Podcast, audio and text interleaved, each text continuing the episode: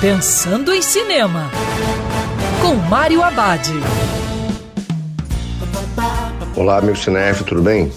Os cinemas abriram, mas ainda vai demorar um pouco para tudo voltar ao normal. Enquanto isso, uma boa pedida é assistir em casa o seriado WandaVision, um derivado da franquia de filmes dos Vingadores da Marvel.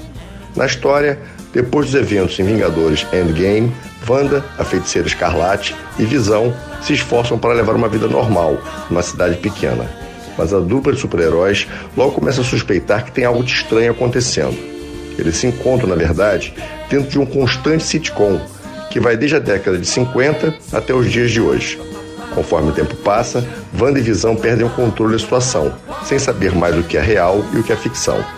WandaVision é bem interessante, porque pela primeira vez não é sobre super-heróis tentando salvar o mundo, mas sobre construir uma família. E lembrando, em tempos coronavírus, o cinema também pode ser no sofá de casa. Quer ouvir essa coluna novamente? É só procurar nas plataformas de streaming de áudio.